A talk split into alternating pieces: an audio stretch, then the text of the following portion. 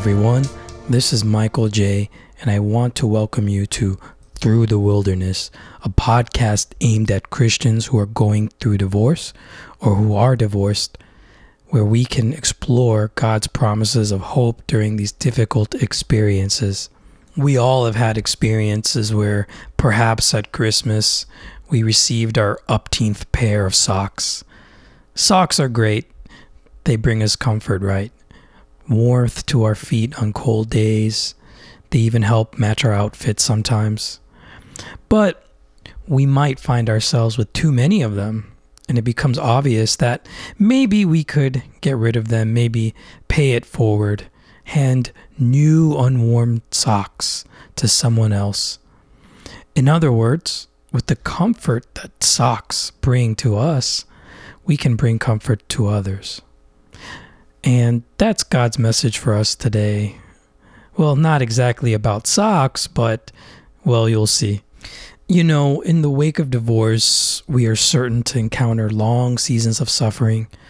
However, we can rely on God to comfort us as we stay close to Him. But that comfort is also made to help others who suffer as we do.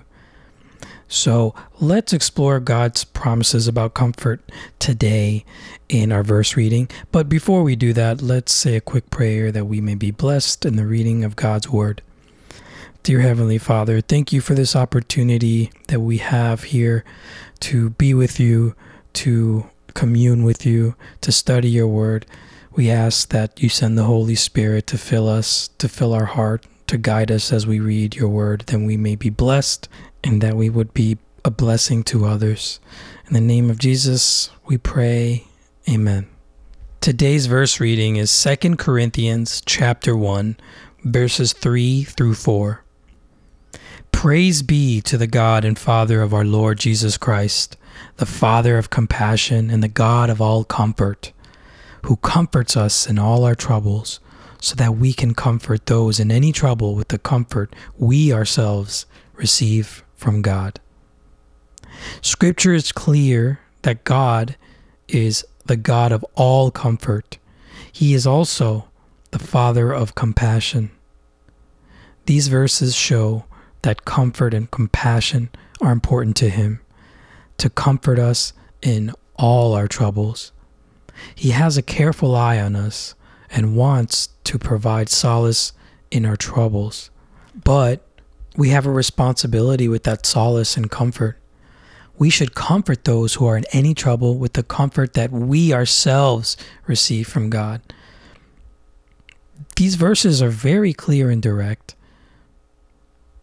As we receive this solace, this comfort, this assurance, the strength from God in this difficult season of our life. Let us think of others, brothers and sisters, other people in our lives who are also suffering.